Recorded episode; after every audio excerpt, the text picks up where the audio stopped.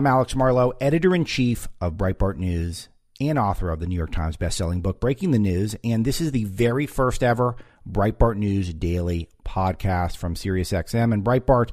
And uh, this is such a thrill. And we're going to get to all the news of the day Halloween microaggressions, Biden and the Pope, climate summits without China, Democrats on the ropes in Virginia, and my exclusive interview with our first guest, Tom Cotton, Senator from Arkansas. Uh, but first, I want to extend a hearty welcome to anyone who is new to Breitbart News Daily, and uh, I'll tell you a little about a bit about us in a moment, what we do, and what I do on the show, what I do for Breitbart, and uh, of course, a special welcome to the Soros funded freaks who monitor shows like these to try to find dunks, to try to toxify people on social media. You're welcome as well, and uh, maybe you'll learn a thing or two. Maybe you'll even enjoy yourselves. Um, but I am Alex Marlow. I was the first employee of Breitbart News about 15 years ago, hired by Andrew Breitbart while I was a student. Uh, at UC Berkeley, and I became editor in chief about eight years ago, almost exactly eight years ago.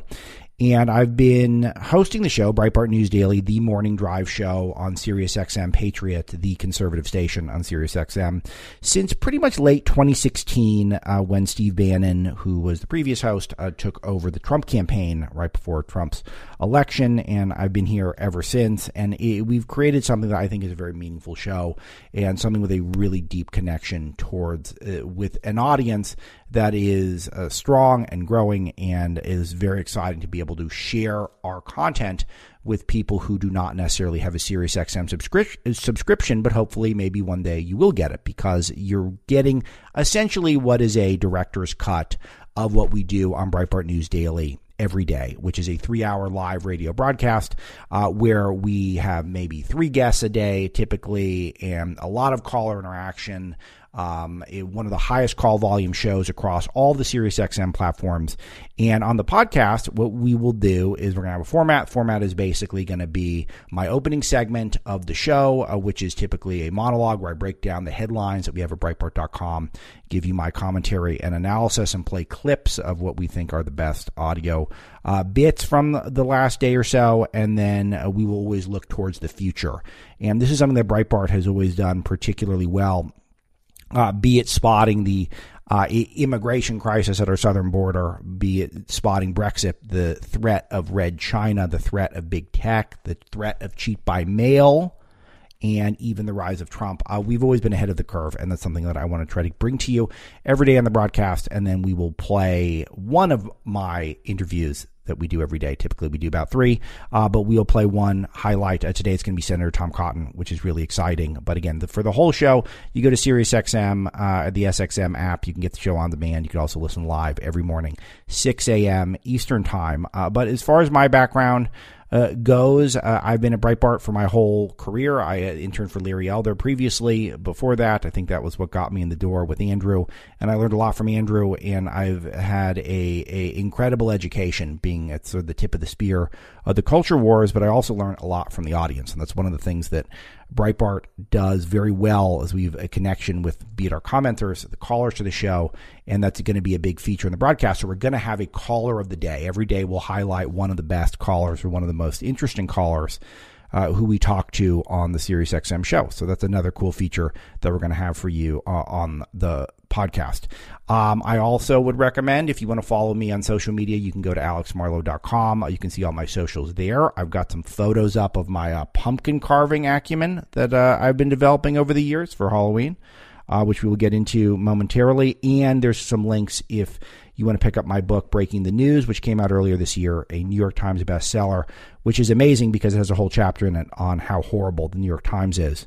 Uh, it was a year of research, 1,200 endnotes in all, and it was designed to become the definitive case of how the media has weaponized on behalf of the Democrats, the establishment, and against you. They really want to take you out. They want to cancel all of us if they can. And it is not enough to say that it is just liberal bias anymore. I, I try to redefine or try to reframe people's thinking on this topic because our media has just become essentially the front men for multinational conglomerates. Uh, they're not all about the ratings anymore. They're not even about subscriptions. Uh, they don't even really need to make money because they are generally speaking one division of a much broader global apparatus where these giant multinational conglomerates, not tied to American values, not tied to the things that make America unique and special, and generally created the environments for them to grow and thrive. Well, now they've become these multinational global businesses, and the media, uh, their media arms are designed to basically protect those interests, and that involves keeping the status quo and keeping out folks like, you know, Donald Trump and his movement. And I think I break that down pretty well. There's lots of great stuff in there that I think you'll enjoy. Fake News Hall of Fame. Uh, I introduce you to I believe is the new Soros, a lady named Laurene Powell Jobs, who inherited Steve Jobs' money when uh, he passed away. Uh, I think a great summary of all the coronavirus fake news and even a breakdown of all the election improprieties or many of the election improprieties I think are noteworthy from the 2020 election. So all, all that for you. Uh, but all the power goes to Breitbart.com. Uh, this is my home base, and this is where uh, I think has become one of the best, if not the best place to get the headlines of the day, to get a uh, with original reporting and sharp analysis, but most importantly, an incredible curation of what are the most important stories of the day. And uh, we use a lot of the tricks that Andrew Breitbart taught us. It is we state our biases up front. We're not just a conservative outlet, but we're sort of a more of a populist, uh, economic nationalist. Uh, uh anti-establishment bent to our conservatism that but we also try to have fun. We have a good time, and uh, there's a lot of uh, uh, jokes, entertainment to be found on our pages every day. But most importantly, I think of all, is we walk towards the fire, which was Andrew Breitbart's expression for not being afraid of a confrontation, not being afraid of a fight. If you've got the goods, uh, we tend not to pick the fights, I think, uh, but once a fight has been picked for us, we will fight it. And uh, generally speaking, over the years, we, we won. So uh, very exciting to share Breitbart.com and our stories with you. And uh, you're going to hear over the months and weeks and hopefully years ahead. You'll also be hearing from our team from the Breitbart Virtual Newsroom, who I think will. Uh, you will really love. I, I think you're going to learn to love a lot of these people. They're so sharp, and I learn from them every day, and it's thrilling to work with them. And you're going to get to meet them and see all of their expertise, which keeps Breitbart uh, not just uh, sharp, but also lean and mean. We've got a lot of really, really impressive people. So, again, wherever you get your podcast, you can get the Breitbart News Daily podcast, sort of a director's cut of the radio show. We're going to do monologue with maybe some additional commentary from me, a guest, a caller of the day. You're going to miss some of those great organic moments you get from live radio. So, I do encourage you to go to SiriusXM, get that subscription. Uh, but I think this is going to be a, a, a fun ride. And if you're into it, tell 10,000 friends and family members about us, what we're doing, and encourage them to subscribe. This is a big deal. Big thanks to John Kahn and Larry Solov, who are uh, the top guys at Breitbart, uh, Greg Ebbett and Paul D'Amelio, our producers, as well as Little Boss Greg, Medium Boss Liz, Big Boss Dave, and the whole SiriusXM team that have got us to this point. And uh, let's get rolling.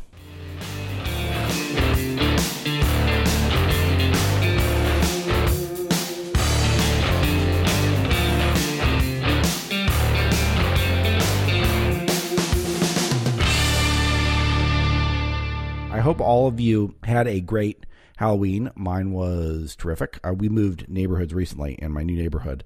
Um, they cleared us out of candy, I would say, in 20 minutes. Uh, I think we probably about four trick or treaters in total in uh, my life, my adult life, prior to this year. And this year, I was out of candy within maybe I'm exaggerating, maybe 30 minutes. Um, but it was great. It was Master Marlow's first real Halloween where he got to really trick or treat and Master Marlow Jr. came, and he I had him in the backpack. Um, so he, Dad, I got a little bit of exercise, uh, and we were all dressed as skeletons. We were we were a skeleton family, and Mama was a skeleton queen. She got a funny hat of some sort that was actually kind of kind of adorable, and it was fun. And uh, uh, Master Marlow kept trying to open the candy as he walked, and he got so much. Um, he's kind of a bit of a string bean. Uh, he's got a he's a handsome kid, but he's got this. He's a long, lanky build, and he was getting dragged down. I thought the the bag of candy was walking him after a while.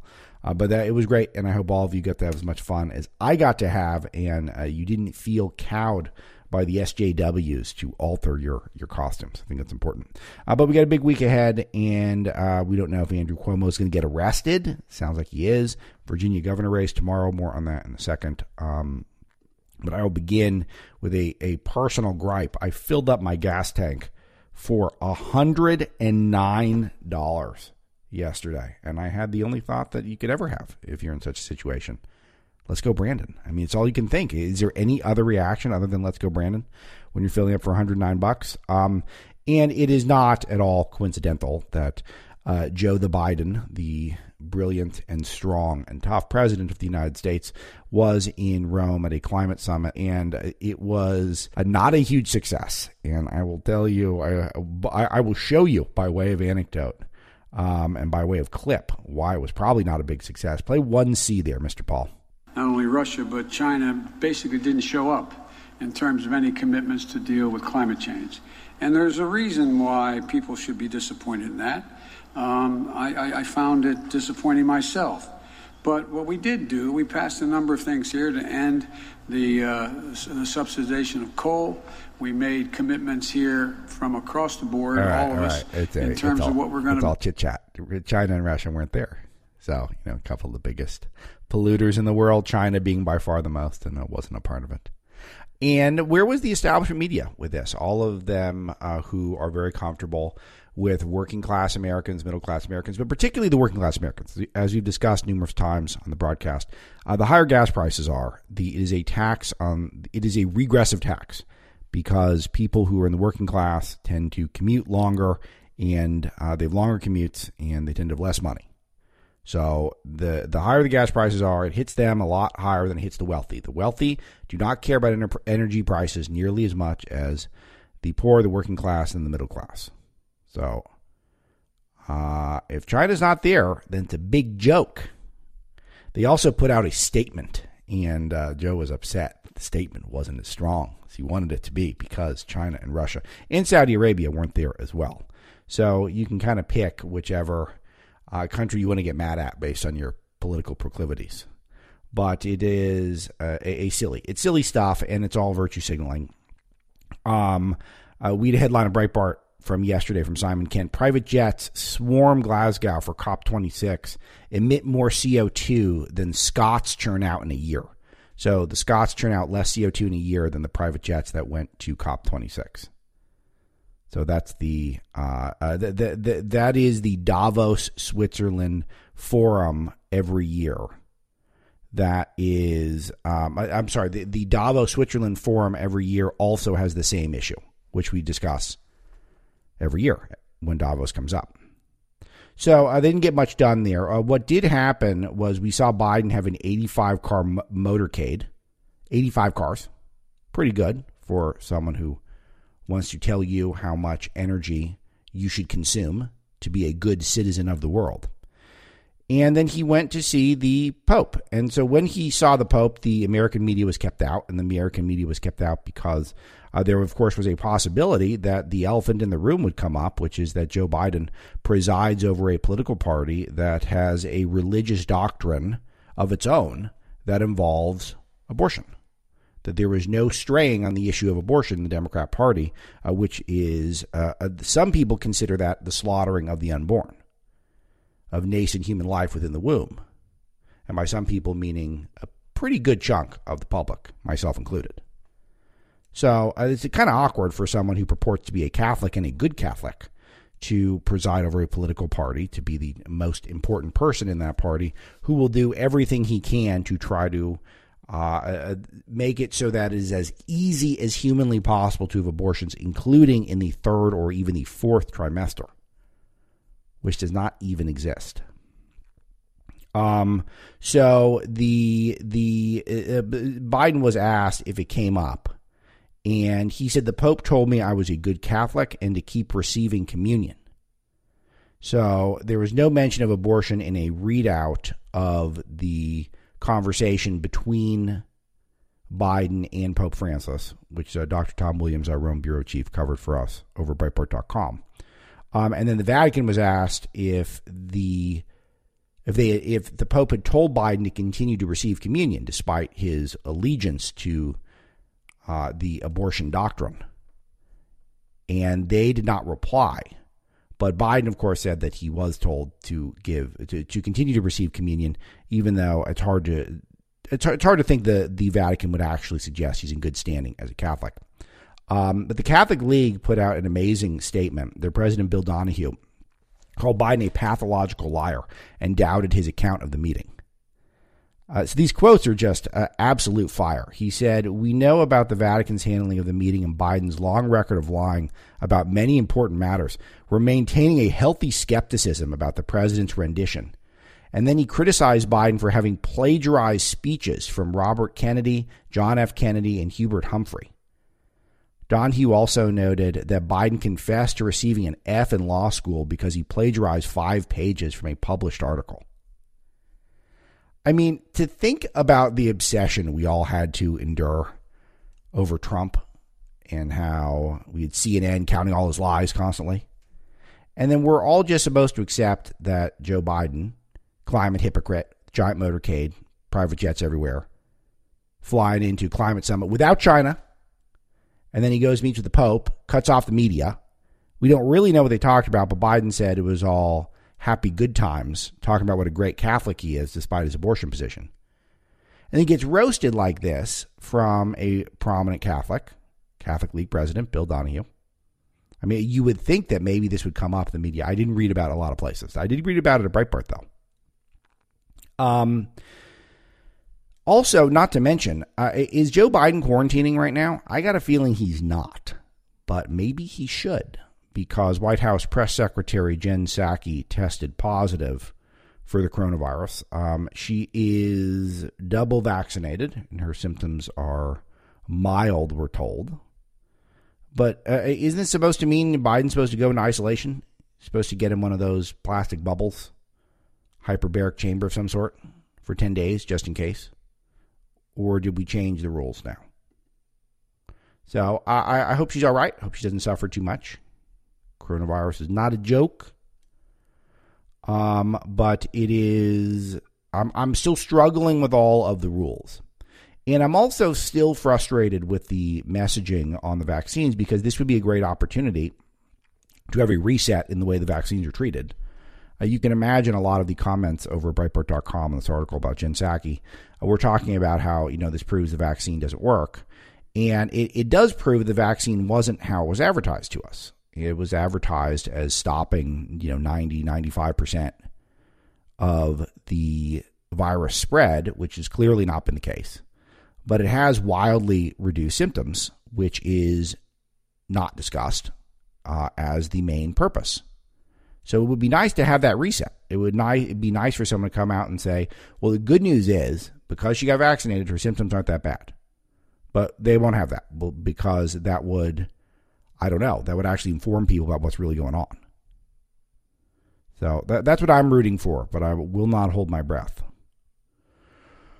Um, the big event that is coming up this week, I would say, and oh yeah, I, I, will note by the way that Florida right now has the lowest coronavirus cases per capita in the U.S. So uh, look, look for that in a front page article in a establishment media publication near you.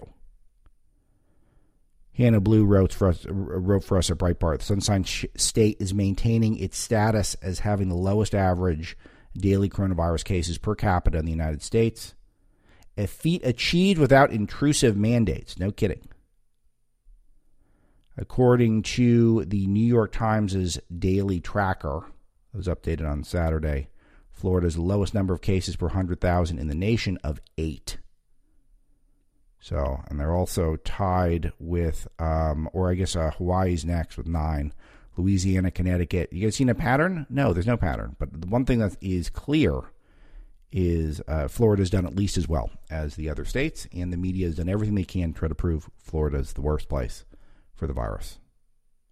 Anyway, the biggest thing probably for this week to keep an eye on is what will happen in Virginia tomorrow with the governor race, with uh, Terry McAuliffe going up against Glenn Youngkin and it's been an interesting race because the many of you know I uh, have deep ties to Virginia, having lived there for years, and it, it is increasingly a state that is run by the Beltway portion of the state, which is pretty disconnected culturally from the rest of Virginia, but votes in Virginia.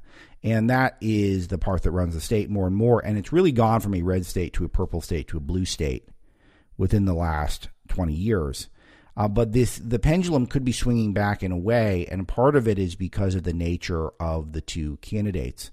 Um, Glenn Youngkin, who is the Republican who's been a guest on the show, uh, did something very smart, which is that he made education the centerpiece of his campaign. And according to a Washington Post poll that came out a couple of days ago, uh, it is the number one issue in the race is education. The Washington Post poll shows that education is now the number one issue in the race, edging out the economy, which is amazing. So, with education being number one, that was really a wise move. And I say this because during the pandemic, for example, in my liberal Beltway neighborhood in Virginia, you could not say you support Trump, but you could say, wink, wink, open the schools. That was like the code for I'm not on the left, that the schools were closed for too long. So Youngkin's run a pretty clever campaign. He's also he's more of an establishment guy, but I think he's effectively courted uh, the anti-establishment conservative, the more Breitbartian wing of the conservative movement. I think he's done that pretty well as well. And the opposite has happened with Terry McAuliffe, who really seems to have lost his fastball. I've just been watching McAuliffe operate, and he just seems like a taller, chubbier version of Joe Biden. I mean, it's the same stuff. It's the old playbook uh, that the Democrat machine politicians employ, and it just is very cringy. And um, the most cringy thing was something that came up towards the end of last week, uh, where there was this stunt um, with these uh, tiki torches, where these alleged Youngkin supporters had tiki torches, which was a homage to the uh, Charlottesville riot, where they got the tiki torches from Bed Bath and Beyond or whatever. In the greatest most racist or the greatest example of racism in the history of our country. Really, I mean, even uh, oh, could it have been worse than slavery? I don't know. It might have been. Um, I wrote about, by the way, in my book, Breaking the News, uh, exactly how exaggerated the Charlottesville hoax was by our establishment media. So if you guys want to check that out, I recommend it. Um, but it is uh, the, the, the, these weren't actually Glenn Youngkin supporters because if there were a bunch of Glenn Youngkin racist supporters, uh, we would hear about those. Instead, they uh, get a- actors basically to do it, and it was really awkward and cringy and embarrassing. And McAuliffe's just getting tarred with it. Um, Newsweek suggested that this is going to hurt. It's actually going to backfire. It's going to actually make things more difficult for him um, Daily Mail, the huge spread on how this is, you know, not helpful for him. So it was really it penetrated into the establishment media. Is my point. Even the establishment media. This did not just live in right wing Twitter circles. The establishment media even had to address this. Came up, I think, even on MSNBC at one point. Yeah, it did with um, James Carville. No, no, I'm sorry, it was on CNN. So it was pulled by the Lincoln Project, which was the Never Trump guys uh, who I can't believe they're still around. I thought they folded when their leader got busted uh, for, uh, I, I, I, guess, connections to pedophilia. I, I want to be careful I'm saying it. But that was surprising to me that they're still around. But they were around. They tried to pull the stunt. It doesn't work. And in the meantime, McAuliffe's doing stuff like he's, you know, lavishing praise on Virginia's public school system, which is going in a terrible direction. Uh, Loudoun County has been one of the flashpoints for the Open the Schools movement and the anti uh, men and women's bathrooms movement after there was a brutal rape of a girl in a uh, by a boy who wore a dress and went to a girl's room and had a, a, a brutal rape there. And McAuliffe's lavishing praise on the the school system, but he sent his kids to private school. So he's not a great spokesperson to defend the failing schools. So he's also doing the thing that all Democrats, people on the left do at this point, which is announce that your opponents are racist, saying that Youngkin's campaign is segregationist attitudes. He's taking over from Ralph Northam, the guy who either wore blackface or a Klan hood and then survived it. He survived it politically, a Democrat. Uh, it's the it's as if the, we have zero memory of scandals that involve Democrats, which of course we do. Do we ever sort out if he wore the Klan hood or the blackface? I don't think we did. I think that one is still an open ended question. Um, but then he just points out that anyone who's Republican is racist, is what they do all the time. It's constant. So it's just not a strong close. He's defending the school system he doesn't use. He calls his opponent racist. He has a, a hate crime hoax, basically, with the not Youngkin supporters with the tiki torches. So that is not a great closing statement for McAuliffe, who, according to one poll, is down 8%. Uh, again, the Democrat machine is so strong these days, you would be wrong to overly get excited until you start seeing the votes get counted. But it is one of those things where it is hard not to be a little bit optimistic and open minded and looking forward to tomorrow, seeing what happens because it would be a huge sign in how the momentum has just shifted so quickly for the Democrats and how their brand is just really not strong. Um, Charles Hurt has a column that we're going to be posting at Breitbart where he talks about L. Douglas Wilder, who is the first black governor elected in the United States, governor of Virginia, who had a, a really grave warning for Democrats. He's a Democrat himself but he is not a fan of McAuliffe, and he's also not happy that McAuliffe is running for governor again because you recall that McAuliffe already was governor, and traditionally in Virginia, it's a one term deal. So you're in it for one term. And so McAuliffe took a breather, and then now he's jumping back in. He doesn't like that either. So, not a big McAuliffe fan, uh, which Hurt says is basically a de facto endorsement of Youngkin. So, uh, it's a again, it's hard not to think that this could go in a pretty interesting direction. Um, and we'll evolve that for you uh, tomorrow. So, breaking analysis and news and all the up to date election news tomorrow night at Breitbart.com. So, I recommend tune in throughout the night and then uh, on the show on Wednesday. Hopefully, we'll have something to tell you that is uh, conclusive, maybe some good news. And then, if not, uh, it'll be very interesting uh, because, again, there's lots of discussion that uh, McAuliffe is already prepared to challenge a race if the race is particularly tight.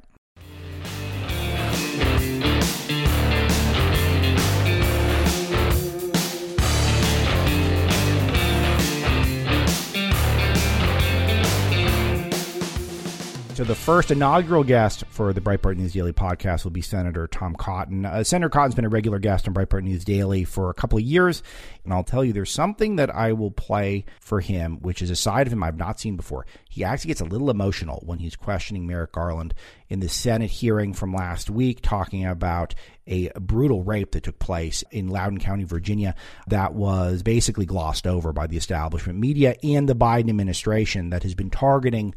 Uh, the parents, the parents who are standing up for their own children in some of these insane school districts that are almost completely hijacked by our unions. Uh, we also get into China and the border and many other topics as well, even a little bit of grit and uh, which I think is really important skill that he brings as well. And we'll get into that right now. Let's roll it. Senator, it's great to have you back on the program. Well, thank you, Alex. It's good to be back on with you. I'm excited to be your first guest on this podcast. I don't know what came ahead of me, but I did catch the tail end of your comments, and I just want to make a comment about that. Yes. Any skill, any skill whatsoever you learn with Andrew Breitbart is more useful in the world than any skill taught at Wellesley College or Harvard College for that matter. So this is amazing because I talk about as a educated person with educated family how I've really been on this trade school learn trades, learn craft, learn skills that translate to being able to have a steady job in the workplace is preferable to the stuff you're going to get unless you're a STEM major in uh, in a major college. Unless you need to you need a laboratory to do your job um, or you need a certification that you can only get from a prestigious school, uh, you're better off being in the workforce and developing those skills and also developing a balanced lifestyle, which is also hard to do uh, because a lot of people are one note and then before you know it, they look up and they're, and they're 40 and they're, some of their life has passed them by. Um, but coming from you, Senator, that, that's a big deal because you're are a community leader in the most elevated sense possible. You're also someone who went to Harvard and Harvard Law. Uh, so expand on that for a minute. Well, Alex, I uh, I studied political science in college, um, and I wish I'd studied something different. And the advice I give to young people today is to study something I would say is hard, um, concrete, like you said, science, technology, engineering, mathematics, Um, you know, if you're a school that offers courses in finance and business, those are good too.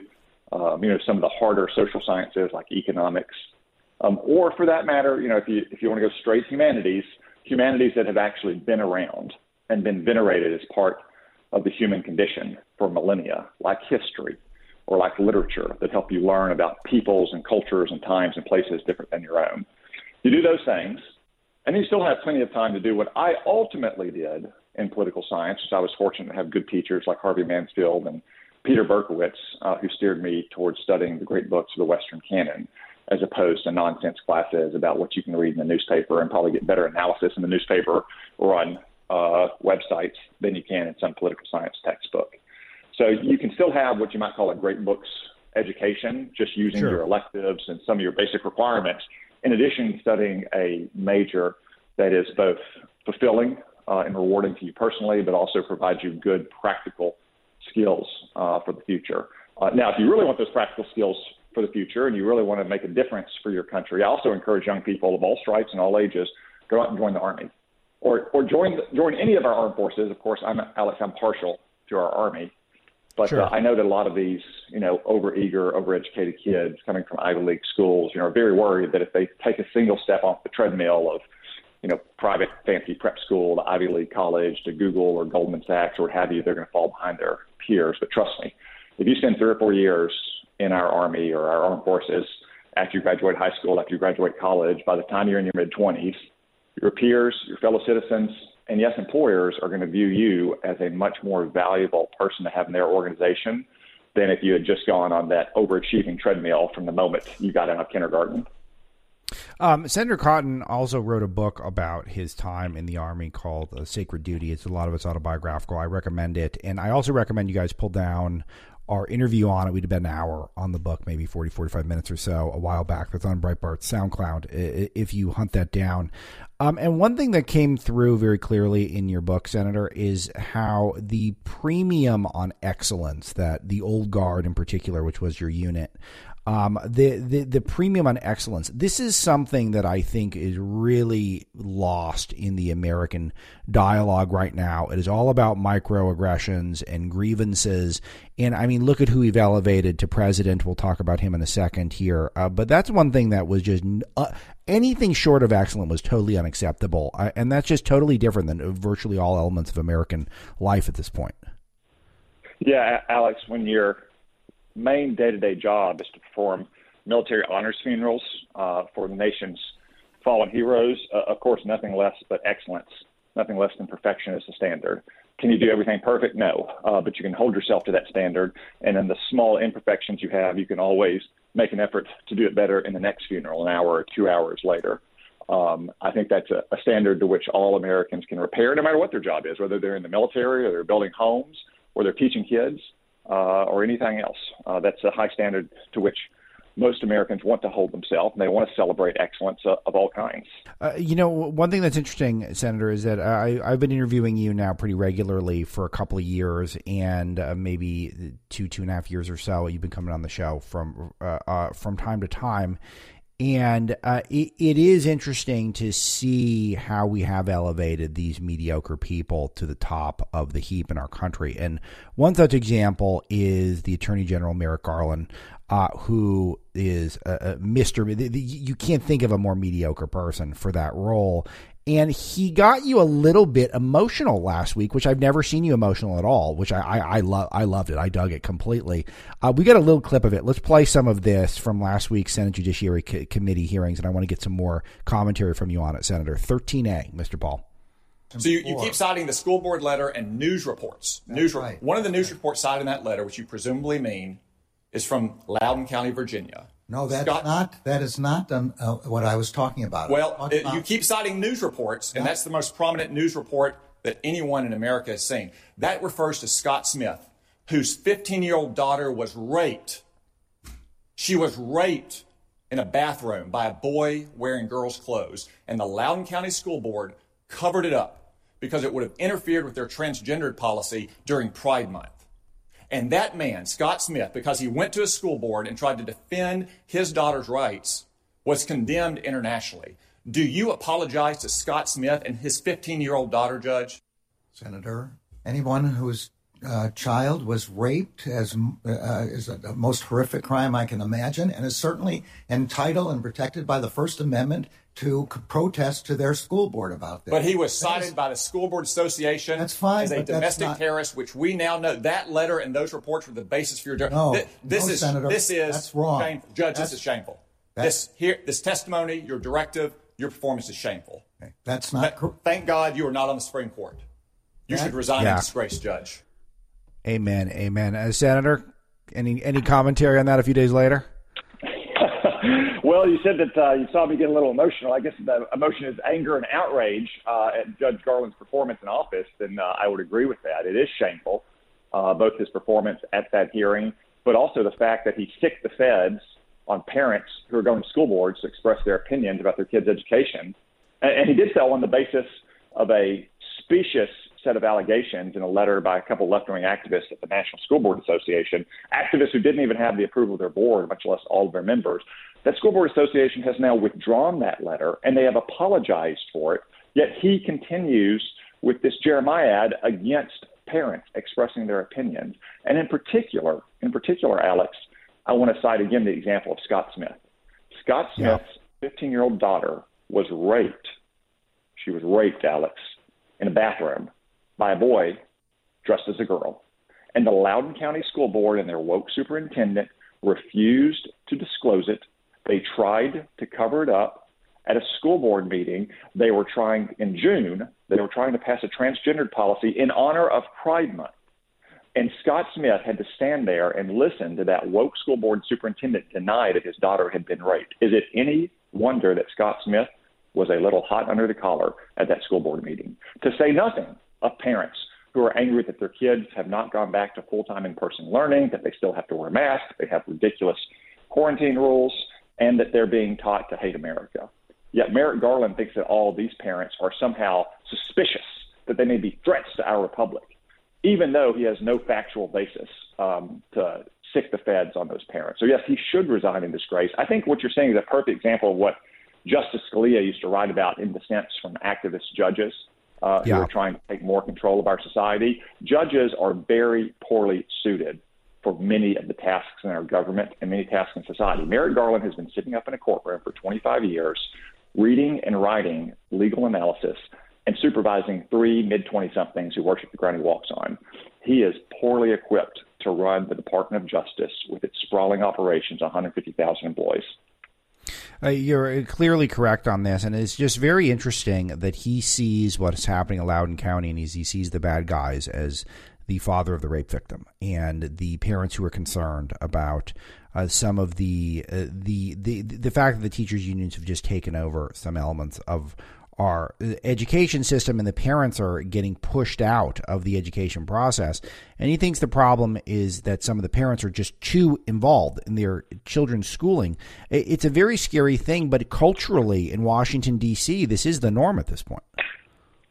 Oh, very much so. A bunch of bureaucratic know it alls who are acting in the tradition of, of Woodrow Wilson, the original progressives, who thinks things should be taken out of politics, quote unquote, out of politics, by which I mean out of the hands of the people acting through their democratically elected representatives. In some cases, don't even have kids.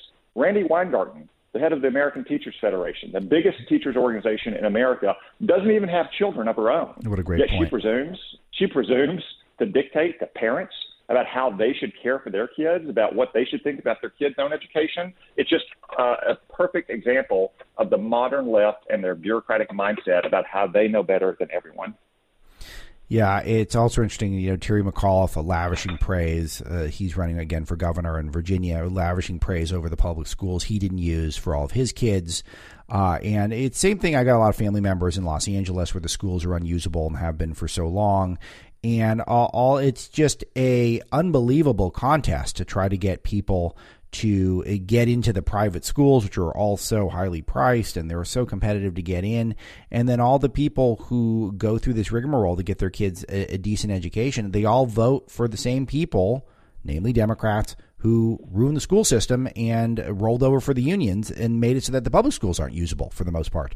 It's so backwards, but again, our media doesn't talk about it. It is, uh, but Alex, I think you might be about to see a break in that pattern in Virginia tomorrow, where Glenn Youngkin is going to beat Terry McAuliffe in no small part because Virginia's parents trust him and trust Republicans with education. It is now, according to recent polls, the most important issues to Virginia voters. Not surprisingly, when they see yeah. school boards covering up rapes and shutting down schools and imposing mask mandates and indoctrinating kids to hate America. And, and this is a change from many races, Glenn Youngkin is soundly beating Terry McAuliffe on the education issue. So, in a state that has trended very hard to the left, Alex, they have not elected a Republican statewide since 2009. Every statewide office holder is a Democrat. Their legislature is Democrat. Republican congressmen have lost office. You're about to see a massive repudiation of Joe Biden and the Democrats' radical socialist agenda tomorrow. If you're in Virginia, I encourage you make sure you go out and vote. If you know anyone who's on the on the fence, get them out to vote as well.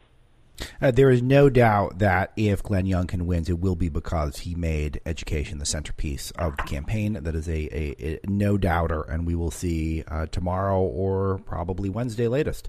Uh, Senator Tom Cotton, Republican Arkansas, with me. Uh, a couple of topics I do want to check in on. Um, the various spending bills that are afoot, it seems like the debate is amongst Democrats mostly. Uh, mostly, it's uh, whether or not Biden can uh, keep the moderates and then also keep the radicals on the left. And uh, some of the stuff is just so uh, unbelievably ridiculous. I mean, the latest, uh, the, the, one that we saw uh, was the the tree equity, which is funded in one of the various iterations of the bill. Uh, we learned that there's we just wasted you know eighty nine billion dollars on the Afghanistan army, which now no longer exists.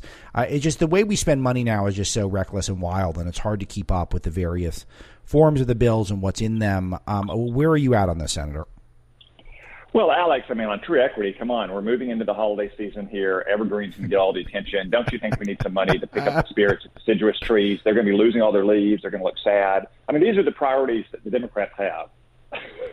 I mean, it's just preposterous. To say nothing, Alex, of the massive amnesty that Dick Durbin is trying to ram through in this legislation, all for the purpose of giving giving billions of dollars in welfare to illegal aliens. Just like, by the way, the Biden administration now proposes to give $450,000 per person to mi- illegal migrants who crossed in this country during the Trump administration. Think about that four hundred fifty thousand dollars. Oh. That's fifty thousand dollars more than we give to American soldiers' families who were killed in the line, line of duty. Alex, that's the Democrats' priority at a time when the price of groceries and gas is running wild. Yeah, when crime is rising in our streets, when the border is in chaos, when America is disrespecting the world, the Democrats are trying to jam through trillions of dollars of reckless tax increases and spending on welfare and on their crony buddies. Uh, so we'll see what happens after tomorrow, Alex. But I got to suspect that once Glenn Youngkin's beat Terry McAuliffe, the House Democratic caucus may turn into a hotbed of cold feet when it comes to passing this massive bill.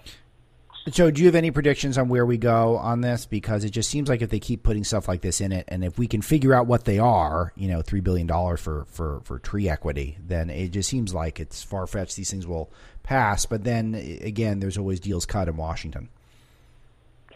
Yeah, I mean, it's hard to imagine they won't get their act together, um, but they're in. I would say they're in such disarray, Alex. I don't want to imply they were ever in array to begin with. Um, but I do think that uh, many Democrats, especially in the House, I won't call them moderate Democrats, Alex, because that's yeah. an extinct species. I'll call them vulnerable Democrats. People like up in Virginia, uh, Abigail Spanberger or Elaine Luria, uh, who won sure. closely contested races and who can see the writing on the wall with uh, Glenn Youngkin being Terry McAuliffe and Joe Biden starting to scrape into the 30s on his approval ratings. Um, so we still have a chance to stop this legislation. And I encourage all of your listeners to be in touch with their congressmen and their senators, urge them to keep up their fight if they're opposed, but especially if they're a Democrat, urge them to stand down uh, and don't continue to try to waste trillions of dollars uh, on taxes that are going to hurt job creation. They're going to take government more government control uh, away from parents and families and communities, and to vote no on this bill. Uh, I want to check in on the border and immigration with you because you did mention amnesty. There are amnesty provisions in a lot of the versions of the bills that are being uh, discussed. Uh, we saw this a shocking number of the Biden administration wanting to pay $450,000 reparations for individuals that were separated from alleged family members um, during the Trump administration.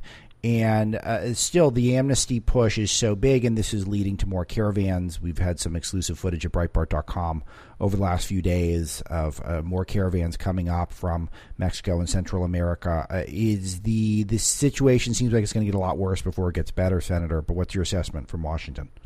Yeah, it, it is just it is so amazing that at a time when we have these caravans, Alex, when we now have probably two million illegal migrants having crossed our border in just the first ten months of this year, um, that the Biden administration, after having invited them all to come during the campaign and with their reckless policy earlier this year, now they're pouring gas on that fire. They're trying to give them amnesty and legislation that's pending in front of Congress. They are, for goodness sakes, going to pay reparations, four hundred and fifty thousand dollars to supposed family members who were supposedly separated from their supposed children during the Trump administration. In many cases, of, of course, lying about that, being handed kids by cartels right across the border to smuggle their way in. I mean, again, we pay the families of American troops who have died in the line of duty $400,000 in the death benefit. And Joe Biden wants to pay $450,000 to illegal migrants? I mean, what about all of the American families whose lives have been shattered because they've had a child who's overdosed on opioids that have been smuggled into this country by cartels and illegal immigrants? Where's their death benefit of $450,000, Alex? It's outrageous. It's going to make the situation at the border even worse. It's also going to be completely radioactive for the Democrats at the election next year. Yeah, I agree with that, and I, I, I, this is one of those moments that is just should be indelible in the hippocampus, to quote a former uh, a, a, topic du jour in Washington. Um, uh, Senator, last one for the day. Uh, uh, China, you were the first to warn about China, I think, in terms of the danger they pose with regards to the coronavirus. If anyone in Washington, I think history will reflect well on, on you for that uh, as time goes on. Uh, we've now seen 5 million, again, we don't know how accurate the data is, global coronavirus deaths. Still no accountability for China. And now I think we're some of these supply chain issues we're seeing and some of the Biden inflation is directly tied to China. Um, and we know that they've had some outbreaks in China recently where we have very li- limited information about that, and still no effort to hold China accountable and to get to the bottom of the origins of the coronavirus. It appears from our establishment media and the Biden administration. Uh, where are we on this story? When the, the media and the Democratic Party still considers it xenophobic and nativist and racist, if you even point out the almost now certainty that this virus originated in a lab in Wuhan, not some stupid food market down the street. That China unleashed this plague on the world that, as you said, is now up to 5 million souls taken over the last two years. Yet Joe Biden won't even say China's name when he gives a speech at the United Nations. He begs and pleads, telling them that we're not seeking a new Cold War. Well, Alex, America would never seek a war, cold or certainly hot.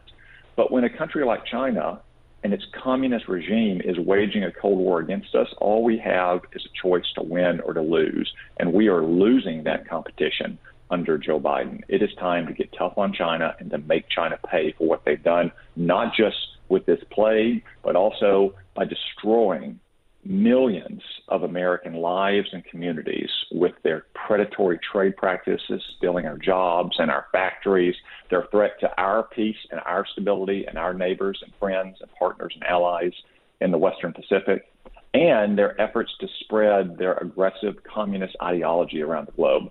Joe Biden's not up to that task. Senator Tom Cotton, Republican from Arkansas. I really appreciate it, Senator. All right. Thank you, Alex. Thank you. Be right back.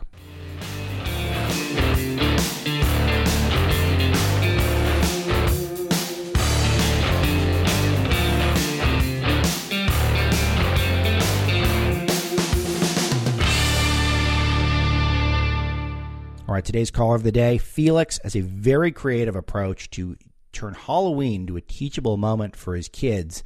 I didn't know exactly where he was going to go with this when I took his call, but I was really amused with where we ended up. Take a listen. God bless. Hope everything's going well in your life. Thank I you. wanted to call in about Halloween candy since I heard about it going on. I give my children an opportunity to take a few pieces of choice of their own and set it aside, and then I tax what is left. Um, the pieces I set aside, I call a retirement account, and the rest of it I call the government. So I'm teaching them from a young age that they need to think of themselves first, protect what they've got, and understand that some will be taken. and they take it pretty well. And now that they're getting paycheck, they really understand why I've been doing it all this time. I think it's a pretty good illustration of how the government does function. Now, Felix, do you have any second thoughts? You're depriving them of a small joy in their childhood that they're not going to get to enjoy when they're an adult. Do you think? did, you, did you consider that at all? Oh goodness, no, not a bit. I'm not that I'm evil, but I am. It's just that we always have leftovers from what we pass out to the trick or treaters. Sure. So, they know so, so it's a way of being getting productive with that. Yeah, yeah. No, that makes sense. Because yeah, yeah. Does anyone eat all their candy? Because I don't think I ever did as a kid. I always wanted more, and then I do think even when I was you know ten, I would burn out on it. My mom would cut me off, and then we'd throw it out. I was finding it in my house as a kid until I was like Thanksgiving time. Some days it was terrible. Yeah. Uh, wasteful. Where are my resources being taken care of? I had No, to learn about like that. at that age. Yeah, the candy tax. Now, now it's interesting. Are the older kids taxed more? Because it, I've been experiencing this a little bit, Felix, because um, my tax rate go, goes up, and I some things that I do, my rate is the same. And like some speeches I give, uh, it's the I've got a rate, but I'm generally willing to work with people. And if if I'm not getting if my taxes are going up, it means that my rate is actually coming down because that means that I'm just getting more of the the my quote confiscated from me by the government, so they can spend it on the Afghanistan military that doesn't exist. I follow you completely, but since Yeah. this is literally a consumption tax, Uh-huh. I follow the Ah. fair tax to a degree, and they end up getting a little bit of subsidy back out of the leftovers. So it's all Wow. they get a subsidy back. That's very funny. Thanks, Felix. Appreciate it. That'll do it for today. Thanks a lot to producers Paul and Greg and everyone on the Breitbart and SiriusXM teams that make this possible. And thanks to all of you for telling 10,000 friends and family members about us and hitting that subscribe button wherever you get your podcast. We're also going to post these things on YouTube and Rumble and pretty much everywhere. And uh, let's get the momentum going. Thanks. I'm Alex Marlow. Thanks for listening.